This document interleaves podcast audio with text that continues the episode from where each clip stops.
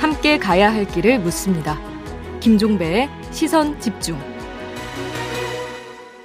네, 저희가 월요일에 어, 국민의힘 김은, 김은혜 경기지사 후보 만나봤는데요. 어, 오늘은 김동연 민주당 경기지사 후보 전화로 만나보겠습니다. 나와 계시죠? 네, 안녕하세요. 네. 김동현입니다. 축하드리겠습니다. 아, 예, 감사합니다. 오랜만에 뵙겠습니다. 예, 결선 투표까지 안 가고 바로 1차에서 후보로 확정이 됐는데요. 그 비결이 네. 뭐였을까요? 아유, 뭐, 우선 뭐 감사드리고요. 네. 또 같이 경쟁해주신 세 분 후보님들께도 위로와 또 감사 말씀 드립니다. 네. 아마 제 생각에는 경기도 지사 선거가 대단히 중요한데 음, 반드시 이기라고 하는 그런 어떤 절박한 염원이 있어서 네. 이렇게 그 한 번에 그 후보로 뽑아주신 게 아닌가 하는 음, 생각을 갖고 겸손하게 또 열심히 하겠다는 말씀 드립니다. 네. 경선에서 경쟁했던 지금 세 분 후보를 말씀하셨는데 혹시 그러니까 캠프나 이런 데 모실 계획이 있습니까? 네, 그럼요. 그 경선 결과 나오자마자 세 분께 바로 제가 연락을 드렸고요. 네. 네, 그동안 뭐 감사와 또 위로 말씀 드리면서 음. 이제 어, 하나의 원팀으로 음. 반드시 승리를 이끌자 하는 말씀을 드리면서 어, 세 분 다 캠프에서 좀 역할 해 주십사 하고 말씀을 드렸습니다. 음. 어, 아마 공동 선대위원장이나 이런 거를 모시지 않을까 아, 싶은데 그래요? 예. 네, 세 분 다 아주 흔쾌히 예. 축하의 말씀과 함께 어, 다 수용을 해주시고 한 팀으로 뛰겠다고 음, 아주 고마운 말씀을 해주셔서 어, 깊이 감사드립니다. 그렇군요. 경선 결과가 나온 다음에 이재명 전 지사와 통화를 했다고 밝혀 밝히셨는데요. 통화 네네. 내용도 좀 함께 밝혀줄 수 없을까요? 뭐, 어떤 대화가 나, 오고 왔습니까? 네, 그 경선 끝나고 서로 통화를 했습니다. 네. 그 축하 말씀 주셨고요. 또 전부터 함께 했던 추구하려고 했던 어, 여러 가지 가치와 철학에 대한 얘기를 나눴고, 음, 어, 뭐 저는 어 우리 또 이 후보께서 할 수 있는 범위 내에서 음, 어 이제 경선으로 그 당에 이제 공식 후보가 됐으니만큼 네. 어, 도와주십사는 그런 말씀을 어 드렸습니다. 할 수 있는 범위라고 하는 게 어떤 뜻이에요? 그거는 그 아무래도 뭐 그 제가 드린 말씀인데요. 네. 그거는 아무래도 이 후보께서 또 여러 가지 또 생각하시는 거라든지 또 음, 여러 가지 또 선거 후에 또 본인의 행보 이런 게 있지 않겠습니까? 네. 그렇기 때문에 어 제가 뭐 무조건 뭐 어떻게 해달라 얘기할 수는 없을 것 같고요. 네. 그이 후보 께서 생각하시는 그런 어떤 계획이나 이런 행보 범위 내에서 좀 음, 최대한 도와주십사는 그런 뜻이었습니다. 그러면 어떤 그뭐 지원 유세 이런 걸 뜻한다고 보면 되는 걸까요? 뭐 그런 구체적인 얘기까지는 하지 않았고요. 예. 네, 그런 정도로 말씀드리면서 조금 상황을 보려고 이렇게 어, 저는 생각하고 있습니다. 그래요. 네네. 김은혜 후보는 어떻게 평가하세요? 김은혜 후보는 그 국정 경험이 좀 일천하시기 때문에 또 음. 직접 그 뭐 경제 운영이나 나라 살림이나 또는 이런 어 국민이나 도민들 그 민생과 이런 그또 또 생활과 관련된 일에 직접 하신 분이 아니기 때문에 예. 그 저와의 이제 대결에서 이런 그 경기 도민의 그 삶의 질이나 미래에 대한 것보다는 음, 또 정치 공방이나 이 정쟁으로 좀 흐르는 방향으로 가지 않을까 하는 어, 걱정을 하고 있습니다. 음, 어, 아무래도 이제 김 후보와 제가 이제 이렇게 경쟁하게 쓰니만큼 저는 기득권 유지 세력과 이 기득권 깨려는 세력 예. 또 정치 보복 세력과 또 실형 개혁 세력 예. 또는 국정 운영의 초보 운전사와 30년 이상 경력의 그 실력 있는 운전사, 또 과거와 미래의 싸움 뭐 이렇게 되지 않을까 생각하고 있습니다. 지금 정치 공방이나 정쟁으로 흐르지 않을까 우려를 하셨는데 혹시 그것이 예를 들어서 뭐 대장동이나 백현동 뭐 이 문제를 집중적으로 제기할 가능성을 염두에 두고 지금 하신 말씀이십니까? 뭐 그런 것도 있겠지만 지금 뭐 그 윤석열 아바타 대변이다 이런 얘기 많이 듣고 있지 않습니까? 예. 그렇기 때문에 지금 뭐 여러 가지 뭐 검찰 개혁도 그렇고 또 뭐 국무위원 인사 문제도 그렇고 여러 가지 이제 그 어, 정쟁이 될 소재들이 많은데 음, 어, 그런 그 국민의 어떤 어, 도민의 어떤 삶의 진리나 뭐 이런 것보다는 그런 걸 가지고 문제를 제기해서 네. 결국은 진영 논리 또 프레임 씌우기 음. 이런 거로 갈까봐 좀 걱정이죠. 근데 왜냐하면 두- 예. 경기도지사는 뭐 도민의 삶을 책임지는 자리인데 음, 그런 식으로 가게 되면 이제 본질은 흐려지고 음, 음. 다른 것으로 이렇게 덧칠하는 모양이 될까봐 좀 우려가 되긴 합니다. 지금 그 후보님께서 윤석열 아바타라는 표현을 쓰셨는데 김은혜 네네. 후보는 또 엊그제 저희와 인터뷰에서 이재명 아바타라는 표현을 쓰셨거든요. 아, 제가요? 아니요, 아니요. 이 저는- 김은혜 후보가. 예, 예. 그, 아, 예, 예, 예. 후보님을 비롯한 경선 후보들을 두고. 아, 네. 네. 네 저는 뭐 누구 아파트 된 적도 없고요. 네. 저는 저거 저는 김동현 따름입니다. 근데 아무튼 근데 이렇게 이제 그 표현이 나오는 것에서도 어느 정도 이제 묻어 있지만 네. 경기지사 선거가 윤석열 대 이재명 구도에서 다시 치러지는 거 아니냐라는 어떤 전망이 많이 나오거든요. 예, 예, 예. 어떤 말씀 주시겠어요? 뭐 저는 바람직하지 않다고 생각을 합니다. 그런 네. 프레임 어, 저 원하지는 않고요. 다만 예, 예. 어, 저 국민의힘 같은 경우는 그 김은혜 후보를 그 뭐라고 할까요? 그 어, 상대 당내에 있는 뭐 유승민 후보를 뭐 떨어뜨리기 위한 그런 뭐 표적 어그 공천이다 이런 얘기가 많이 나오고 있지 않습니까? 그렇기 때문에 그 소위 그 윤심이 많이 실려 있다 하는 것에 대해서 많은 분들이 공감하고 계신 것 같아요. 네. 어, 저 같은 경우는 뭐 이재명 후보가 지난 대선에 연견, 연대는 했지만 음흠. 또 이재명 후보의 그 도지사로서의 도정에 있어서 그 실용 개혁이라든지 또는 생활 밀착형 개혁이라든지 그 정책에 대한 얘기를 하면서 네. 그 많은 부분 승계 발전시키셨다 이렇게 얘기를 했지 예. 뭐 정치적으로 이거를 뭐 누구의 아바타라는 식으로 저를 재단하는 것은 음. 맞지 않다 이렇게 생각합니다. 근데 김은혜 후보 입장에서는 당연히 이재명표 경기도정에 대한 심판과 평가 이야기는 꺼낼 수 있는 거 아니겠습니까? 네 그렇습니다. 뭐 그건 뭐 얼마든지 뭐 하겠습니다만 예.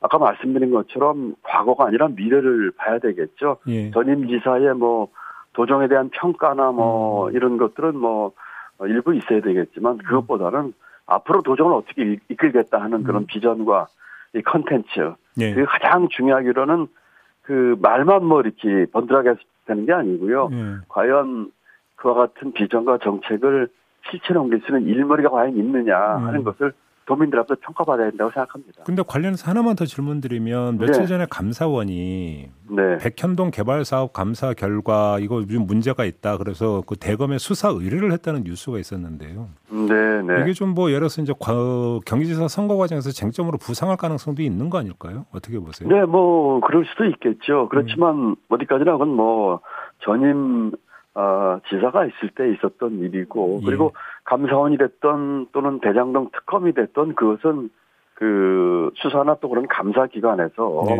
뭐 정치 보복이나 이 불공정하지 않게 공정하게 수사한다면은 음, 그 수사 결과에 당연히 따라야 되는 것이 되겠죠. 알겠습니다. 그렇지만 이번 경기도지사 선거는 앞으로의 경기도에 대한 얘기를 하는 식으로 해서 도민들에게 예, 비전을 주고 평가를 받아야 되지 않을까 이렇게 생각합니다. 알겠습니다. 정책 문제 관련해서 좀 질문 좀 드릴게요. 김은혜 네. 후보하고 인터뷰를 할 때 이제 교통 문제를 상당히 강조를 하면서 네네. GTX의 ABC 연장, DEF 신설 그리고 전철 3, 5, 6, 7, 8, 9선의 연장 이런 말씀을 네. 주시던데 네. 어떤 이런 어떤 정책 방향이나 정책 내용에 대해서 어떻게 평가하십니까?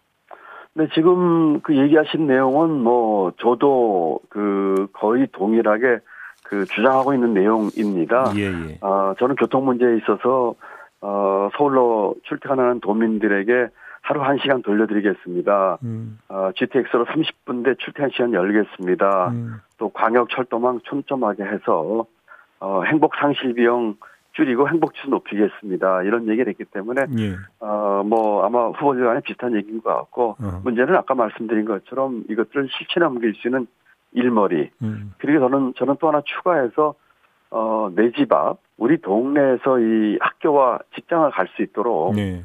어, 학교의 경우는 이제 교육 개혁을 통한 교육의 질 높이기 예. 또 직장의 경우는 경제 활성화를 통해서 음. 우리 경기도의 경제를 어, 살리고 일자리 많이 만드는 이런 것도 같이 병행해서 하겠다 이런 말씀을 드립니다. 네.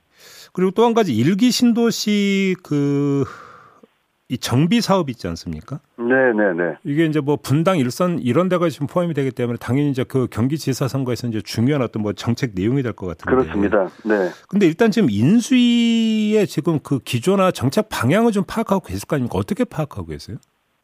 지금 뭐 이제 인수위에서 이제 중장기 검토 과제로 하자 이런 얘기가 있, 있어서 네. 좀 논란이 있었는데 사실상 뭐 공약 파기 수순이라고 봅니다. 아, 지난번 네 지난번 뭐 대선에서 그 지금 당선자가 여러 공약을 음. 쏟아냈는데 어, 인수위에서 이제 제동을 걸면서 공약을 파기하는 수준 수순이 아닌가 유권자가 맺은 약속을 좀 가볍게 여기는 게 아닌가 음. 이런 생각을 합니다. 근데 어제 그, 그 심교원 네. 부동산 TF 팀장 그 인수위에 네. 이분은 윤석열 그 당선인의 공약은 예정대로 추진을 할 것이다. 다만 정비 계획을 먼저 세워야 된다 이런 취지로 어제 그 기자들 앞에서 이야기를 하던데요. 뭐 아마 이제 그 조금 아차 싶어서 좀 이렇게 수습하는 그런 아. 모습이 아닌가 하는 생각이 드는데 말씀하신 것처럼 임기 시, 일기 신도시가 이제 다섯 개 도시에 거의 30만 호에 이릅니다. 네 아, 이곳이 지금 노화되고 예. 또 주민들의 삶의 질이 위협받고 있기 때문에 저는 음. 신속한 재건축과 리모델링을 네. 얘기했고요. 네. 어, 지금 특별법이 지금 법안 발의가 돼 있습니다. 음. 아, 이와 같은 법안 재정을 통해서 네. 빠른 시간 내에 좀 해결하겠다는 생각을 갖고 있습니다. 그러면 이걸 빠른 그 추진을 위해서는 입법이 반드시 필요하다는 말씀인가요? 특별법 제정으로 가야 되는 겁니까? 그 특별법 제정이 되면 보다 신속한 그 팩트 출액을 만들 수가 있고요. 예. 어, 그렇게 되면 여러 가지 이제 규제나 또 절차를 단축할 수 있는 장점이 있고요. 예, 예. 뭐 그렇게 되면 제일 좋겠고요. 뭐 그런 그 국회에서 논의 중에라도 음, 음. 어, 이런 노후화에 따른 재건축과 리모델링을 할 수 있는 여러 가지 그 절차의 간소화나 또 준비 작업을 해서 예. 빠른 시간 내에 그 진행될 수 있도록 하겠다는 것이 저의 생각입니다. 그러면 특별법 제정과 관련해서 당하고 혹시 얘기를 나눠보셨어요? 네, 그럼요. 어, 지금 이 특별법 관련해서 그 해당 지역에 우리 김병욱 그 의원이 가장 적극적이신데 네. 또 물론 뭐 분당 말고 일산, 중동 뭐 또 여러 군데가 있죠 평촌 그런 네. 그 지역구 의원들과도 네. 어, 이런 문제에 대해서 어, 그 같이 저 효율적으로 논의하면서 네. 어, 당의 협조를 구할 생각이고 아무래도 또 어, 지금 민주당이 지금 어, 국회 내에서 다수당을 갖고 있기 때문에 음, 음. 어, 서로 간에 좋은 협조가 되지 않을까 생각하고 있습니다. 그래요, 알겠습니다. 네, 그 경제부총리를 지내셨기 때문에 좀 질문 드리는 건데요. 네. 윤석열 정부의 이 초대 그 경제팀 그 인선을 네. 어떻게 평가하세요? 그 경제팀뿐만 아니라 전체 그 내각 인선에 대해서 이게 뭐 찬스 내각, 뭐 아빠 찬스, 엄마 찬스, 뭐 셀프 찬스, 음. 또 전관 예우 이런 음. 것으로 인해서 국민 눈높이에 한참 그 못 미치는 예. 어 인선이라고 보고 저도 부총리 하면서 인사청문회를 거친 어 사람으로 봤을 적에 네, 네. 대단히 좀 문제가 많지 않나 음. 이런 또 인선의 그 근원을 좀 따지고 들어가면 결국 어, 우리 사회의 가장 문제인 그 기득권 세력의 예. 그 능력주의 예. 또이 퇴임 후에 그 과도한 전관 예우로 인해서 그 지탄받는 음. 이런 것들이 이렇게 좀 아우러지는 상당히 좀 어, 국민 눈높이에 보기에 못 미치는 인선이다. 이번 청문회 과정에서 좀 꼼꼼히 따져보면서 예. 어, 검증을 좀 해야 되겠다 이렇게 생각하고 있습니다. 지금 그거는 이제 도덕성 그다음에 뭐 내각 전반에 대한 도덕성 기준으로 말씀을 주신 것 같고 다시 한번 네. 질문드리면 경제팀으로만 한정해서 이분들의 정책 그러니까 색깔을 볼 때 정책 방향이나 정책 능력은 어떻게 평가하세요? 그, 뭐, 제가 같이 근무했던 분들이 많기 때문에, 네. 그, 다들 뭐, 훌륭하신 분들이라고 저는, 어, 봅니다만, 네, 네, 네.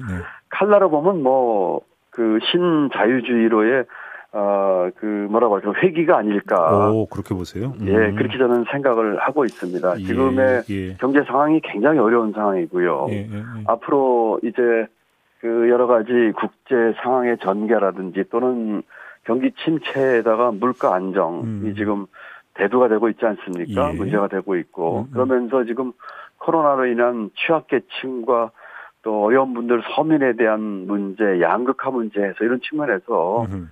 그 상당히 이런 분들에 대한 이런 것에 대한 어 배려보다는 네. 어 시장의 원칙을 주장하면서 자칫 시장 만능주의로 갈 수 있는 음. 그런 그 위험 요소가 있다 이렇게 어, 봅니다. 예. 아, 이런 부분에 대해서 어, 잘 좀 보셨으면 좋겠고 특히 인수위 과정에서 예. 예. 그 국가가 할그 어, 국정 운영 방향과 경제 정책의 방향이 좀 빨리 나왔으면 좋겠어요. 지금 어. 거의 어, 인수위 활동 이제 시한이 마감되고 있는데 예, 예. 뭐 용산 이전이라든지 또는 뭐 관저 쇼핑이라든지 이런 내각 인선 문제가 있다 보니까 음. 뭐 국정 운영 방향과 경제 정체의 방향 나오지 않고 있고 특히 지금 추경 같은 경우에 지금 규모도 안 정해져 있고 재원 음. 주 재원의 소스도 지금 그 정해져 있지 않고 있지 않습니까? 예. 어, 많은 분들이 불안해하고 있습니다. 빨리 어, 방향을 제시하고 음. 정책 내용을 어, 종합적으로 좀 만들어야 될 것 같습니다. 알겠습니다. 자, 말씀 여기까지 들을게요. 고맙습니다. 네, 감사합니다. 네, 지금까지 김동연 더불어민주당 경기도지사 후보였습니다.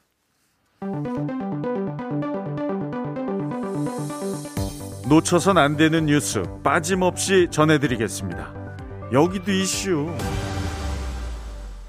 네, 정원정 작가와 함께합니다. 어서 오세요. 네, 안녕하세요. 네, 오늘 어떤 이슈인가요? 예, 가덕도 신공항 의결이 어제 됐습니다. 네. 이 국무회의 의결을 통해 확정이 됐는데요. 음. 오는 29일 해당 사업의 이 예비 타당성 조사 면제 보통 예타 면제라고 음, 하잖아요. 그렇죠. 예. 이 여부가 최종 결정이 됩니다. 음. 의결된 추진 계획은 가덕도 신공항 건설을 위한 특별법 제정에 따른 건데요.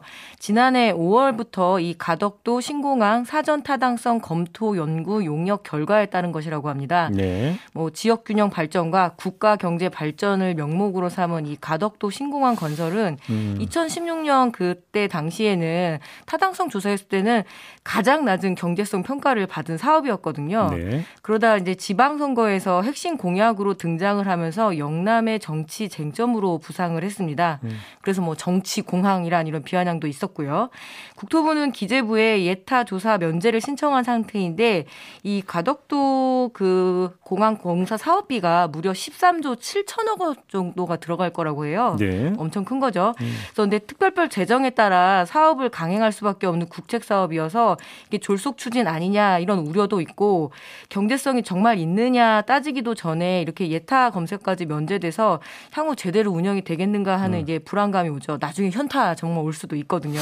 예타의 예. 현타입니까? 오, 네. 예. 이미 무늬만 공항인 곳이 너무 많잖아요, 전국에. 음. 음. 그래서 이 매립을 해서 또 만들어야 하는 일종의 인공섬 공항이기 때문에 네. 이 공사 과정이나 안전성 문제가 충분히 검증이 돼야 되고요. 또 시민단체나 환경운동 단체에서는 가덕도의 생태 훼손 그리고 거주 주민들의 생존권 문제 또 향후 이 온실가스 배출 문제까지 본다면 어 이는 생태 학살이다 이런 말까지 하면서 예타 그 조사 실시를 요구하고 있고 궁극적으로는 이제 더 이상 공항 지어서는 안 된다라는 주장까지 나오고 있는데요. 음. 글쎄요, 뭐 무언가를 이렇게 부수고 지어서 지역 발전, 국민 경제 발전 이뤄낼 수 있다는 주장이 타당한 지 정말 냉정하게 봐야 될 것 같습니다. 이게 빽할 수 있을까요? 네. 너무 멀리 온 거 아닐까요? 네. 그런 면이 좀 없지 않아 있죠. 네. 네. 자, 두 번째 이슈는요? 예, 두 번째 학술적 판단인가 정치적 판단인가? 음. 예, 윤석열 당선인 배우자 김건희 씨의 국민대 박사 논문 표절 심의에 대한 국민대 연구윤리위원회의 최종 판정이 또 다음으로 미루어졌습니다. 네. 예, 국민대 관계자는 이 조사 결과서, 결과 보고서를 심의했지만 결론을 내리지 못한 것으로 안다. 추가 논의가 필요하다.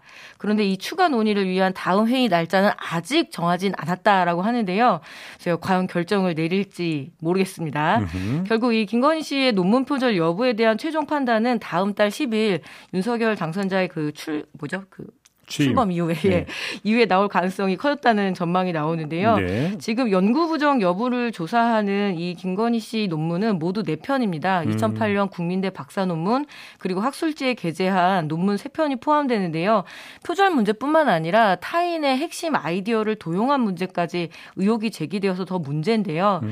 이 대선 과정에서 배우자 논문에 대한 의혹이 불거지자 국민대는 그때 이제 검증 시 5년이 지났다. 그래서 본조사 불가 판정을 내렸다가 교육부가 이 연구 윤리 지침에 검증 시효를 폐지하지 않았느냐 계속 검증하라라고 거듭 요구하자 이제 그때서야 이렇게 시작을 했는데 그때가 11월이었습니다. 그러니까 네. 지금 벌써 한 5개월이 지나서 거의 반년 정도가 됐는데요. 이 박사 학위를 받고 난 다음에 이 학위로 대학 강단에도 섰고 또 주요 경력으로 삼았기 때문에 만약에 이 박사 학위 표절 판정이 나온다라면 굉장히 위중한 위법 행위입니다. 음흠. 또 국민대는 2014년 문대성 전 새누리당 국회 국회의원 기억하시죠? 네. 그때 박사 논문 표절 결정을 굉장히 좀 빨리 내린 편이거든요. 그때 별명이 문도리콩가 그랬어요. 네, 네, 그렇습니다. 네. 근데 지금은 그때에 비해서 카피킬러부터 해가지고 이 논문 표절 판정을 내릴 수 있는 기술적 보완이 훨씬 더 많이 발전했습니다. 네. 그래서 이토록 이렇게 길게 끌 사안인가 음. 학술적 판단이 아니라 정치적 판단으로 이렇게 재고 있는 건 아닌지 좀 의심스럽네요. 그러니까 이게 무슨 백지 상태에서 사상 네. 초유의 일이어가지고 네네. 뭔가 평가 잣대나 이런 것부터 마련하는 과정이라면 제가 이해를 하겠는데 네. 아니잖아요. 네. 그러니까 그 표절의 기준 이미 다 나와 있는 거고. 네. 기계적으로 판단해도 금방 나오거든요. 그러니까요. 그래서 항상 논문 쓸 때 차제 연구 과제로 남기겠습니다 하는데 계속 지금 국민대가 차제 과제로 남기고 있네요. 네. 네. 네. 자, 마지막 이슈 가죠. 예, 택시비 10시 할증 도입이 될까요? 음. 자, 수도권 시내 시외버스 파업이 일단 일단락이 됐습니다. 네. 예, 이번에는 그 택시비 할증 문제가 불거졌는데요. 서울시와 택시업계는 이 택시 대란을 해소하기 위해 현재 자정부터 그러니까 12시부터 새벽 4시까지 택시 요금 심야 할증 시간대거든요. 음. 이 시간을 오후 10시부터 2시간 앞당기는 방안이 검토되고 있습니다. 네. 어, 서울 택시비는 지금 보게 되면 중형 택시 기준으로 기본 요금이 2km당 3,800원, 그리고 심야 시간대는 4,600원인데요. 음흠. 요즘 이제 사회적 거리 풀리면서 택시 안 잡혀서 굉장히 고생한다는 이야기 많잖아요. 네. 그 이유가 코로나19 때 그 법인 택시가 33%나 줄어들었대요. 음. 그 서울의 택시 기사들도 약 3만 1,130명이었는데 현재는 2만 640명이니까 약 1만 명 정도 줄어서 네. 어, 수요와 공급이 맞지가 않는 거죠. 그래서 이런 그 야간 시간대에 택시 공급을 늘리기 위해서라도 이 심야 할증을 좀 도입해야 된다 이렇게 이야기를 하고 있는데 음. 근로기준법상 현재 오후 10시부터 다음 날 오전 6시까지 근무를 하게 되면 음. 통상 임금의 50%를 더 받는 것이 원칙인데 네. 이 야간 근로 수당을 오로지 택시 기사들은 제대로 받지 못했다. 그래서 야간 운전을 더 기피하게 된다라는 그런 주장인데요. 어, 하지만 좀 열심히면 또 심야 시간이라고 하기에는 좀 어렵잖아요. 음. 이렇게 할증 시간이 당겨지면 실제로 요금 인상으로밖에 볼 수 없다 이렇게 이야기를 하고 있는데 업계에서는 할증 시간 할증 시간이 당겨지면 약 3,500여 대 정도의 택시가 추가 운행이 돼서 지금의 이렇게 혹독한 택시 대란 문제가 어느 정도 해결될 것이다 이런 이야기를 하고 있습니다. 하지만 이 택시비 인상 문제 나올 때마다 시민들은 택시비는 올라도 서비스 질이 오르지 않는다라고 불만이 높습니다. 실제로 이제 심야 할증 시간대 변경 시기가 공교롭게 6일 지방선거 이후에 이제 정해진다고 하는데 그만큼 좀 민심의 뭐 여론의 눈치를 보고 있는 거겠죠. 근데 뭐, 보통 이제 개인 네. 택시보다는 법인 택시가 심야 운행이 많잖아요. 네네. 네. 그래서 이제 10시로 할증을 앞당기면 그만큼 이제 매출이 늘어날 네. 테니까 네. 그러면 기사 복지가 늘어나면 기사분들 어떤 수급에 이제 숨통이 트이지 않겠느냐. 네. 뭐 이런 어떤 그 논리 구조인 것 같은데 네. 그렇게 가나요, 근데?